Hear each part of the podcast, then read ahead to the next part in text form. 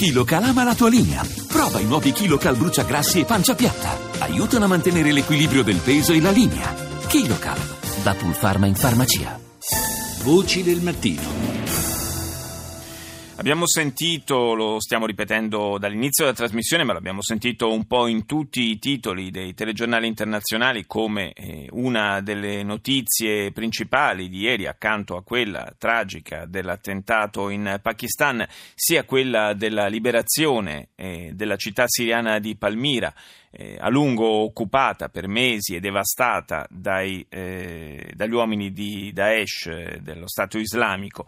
Ne parliamo di questa eh, svolta eh, militare, ma non soltanto militare, in Siria con il direttore della rivista italiana Difesa, Pietro Batacchi. Buongiorno. Buongiorno a tutti. Naturalmente è una vittoria quella ottenuta dal regime di Assad, dal governo di Damasco, una vittoria eh, che ha un grandissimo impatto dal punto di vista simbolico e mediatico. Da un punto di vista invece più strettamente strategico, eh, che significato ha eh, la vittoria a Palmira? Una vittoria fondamentale anche da un punto di vista strategico perché consente al regime di eh, conquistare una città eh, collocata da un punto di vista strategico sulla via che porta a Deir ez-Zor, che è la città eh, che il regime controlla in parte che da anni assedio sotto da, da, parte del, del Daesh e soprattutto a Raqqa che è la capitale siriana del Daesh per cui da una parte c'è la vittoria simbolica, la vittoria propagandistica che consente anche al mondo e alla comunità internazionale di mostrare che il presidente Putin eh, combatte anche lo Stato islamico e soprattutto è una pedina fondamentale per la pace in Siria Dall'altra, dall'altro, appunto, ribadisco, c'è la, la, la rilevanza militare di questa, di questa, vittoria, che ha dimostrato però, una volta ancora di più, che i lealisti di Assad, l'esercito siriano, senza supporto russo e iraniano, non sarebbero in grado di ottenere certi risultati sul campo, mi pare a questo punto evidente.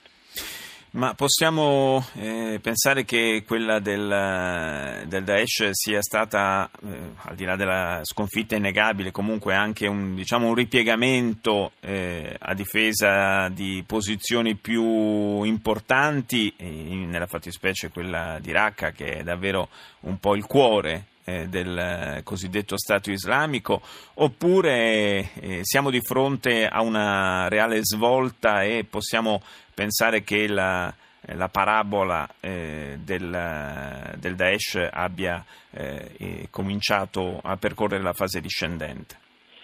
Ma guardi, il Daesh è ormai in ritirata sia sul fronte iracheno che su quello siriano da tempo, lo dimostrano i dati sulla percentuale di territorio che il Daesh ha perso in questi mesi. Eh, in Siria è caduta Palmira in questi giorni, ma ricordiamo che in Iraq il Daesh viene da una serie di rovesci militari, non ultimo la, la, la la perdita della città di Ramadi, che comunque, comunque una, era comunque una delle sue roccaforti nell'Iraq occidentale. Sì. In, queste, in, queste, ore, in questi momenti, l'esercito iracheno si sta approntando a lanciare offensiva contro Mosul, che è la grande città che il Daesh conquistò nella, nell'estate del 2014. Eh, si parla di una percentuale di territorio mettendo assieme Iraq e Siria nel, che il Daesh ha perso negli ultimi mesi del 20-25% e questi sono dati importanti, soprattutto, soprattutto anche da un altro punto di vista, ovvero dalla capacità di, del Daesh stesso di raccogliere risorse e pagare gli stipendi.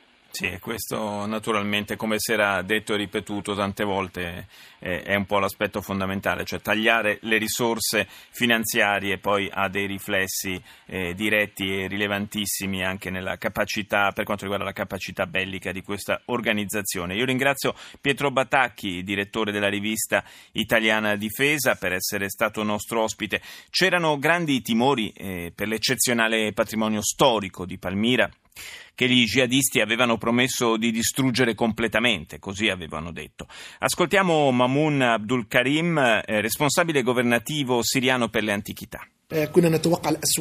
كنا نتوقع الأسوأ بسبب التحرير لكن أعتقد الكابوس Ci aspettavamo il peggio, ha detto ieri, ma l'incubo è finito. Nel complesso Palmira è abbastanza a posto. Lavoreremo per restaurare i suoi tesori. Abbiamo le capacità e l'esperienza per farlo e contiamo di concludere i lavori entro la fine di quest'anno. Voglio sottolineare la determinazione del governo e dell'esercito siriano nel liberare Palmira, ha detto ancora Abdul Karim. Penso che saranno prese forti misure precauzionali nelle aree circostanti per evitare che in futuro la città possa cadere nuovamente. Do il buongiorno al professor Giovanni Puglisi, presidente della Commissione nazionale italiana per l'UNESCO. Buongiorno. Buongiorno a lei.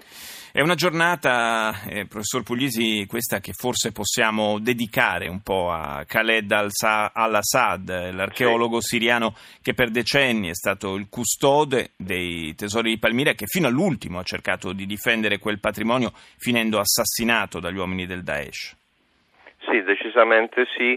È confortante la dichiarazione del responsabile delle antichità siriane sullo stato in cui hanno trovato Palmira, anche se l'avverbio abbastanza è sempre un avverbio relativo, cioè bisogna capire un poco l'unità di misura di quell'abbastanza qual è e soprattutto bisogna capire quali saranno i passi futuri sia da parte dell'ISIS sia da parte delle autorità siriane. Forse credo che sarebbe questo il momento di mettere alla prova quella esperienza che è stata codificata qualche tempo fa proprio in Italia dei caschi blu della cultura. Se è un momento in cui eh, possono o debbono o dovrebbero intervenire i caschi blu è proprio questo. Speriamo che i tempi siano maturi e che tutto questo possa essere portato a vantaggio di una realtà come Palmira che possa nel tempo essere messa più in sicurezza. Beh, il ministro dei beni culturali Franceschini ieri ha subito messo a disposizione diciamo, le, le, le, risorse eh, con cui l'Italia contribuisce a questi caschi blu della cultura. Eh, è evidente che dovrà, si dovrà attendere però che si creino le condizioni perché eh, un intervento di questo tipo possa avvenire, sia dal punto di vista della sicurezza sia dal punto di vista anche politico. Ci dovrà essere una, una richiesta. Beh, no? Certamente, certamente questo. Comunque è importante che ci sia un passo formale in questa direzione. Abbiamo sentito proprio dalle parole del responsabile del patrimonio eh, archeologico e culturale siriano eh, come ci siano delle mh, prospettive di restauro immediato dell'antica eh, città di Palmira. Si parla addirittura di, eh, così eh, ha detto, di concludere i lavori entro la fine di quest'anno. Sembra un, così, una previsione un po' ottimistica. Temo di sì, comunque ripeto, il dato importante è capire lo stato dell'arte, questo lo si può capire solo sul luogo e lo possono capire solo coloro che arrivando lì andranno a valutare quali sono stati i danni e qual è la situazione in termini di emergenze. Il resto lo vedremo, lo sapremo credo nelle prossime settimane. Lei vedendo le immagini che sono state trasmesse nelle, in queste ore, che idea si è fatto delle condizioni di Palmira? Beh, sa, sono immagini che spesso di repertorio, mm. difficile stabilire quando ti mandano un'immagine, l'immagine a che momento storico si riferisca. Eh, può essere un'immagine dell'immediato come può essere un'immagine di repertorio.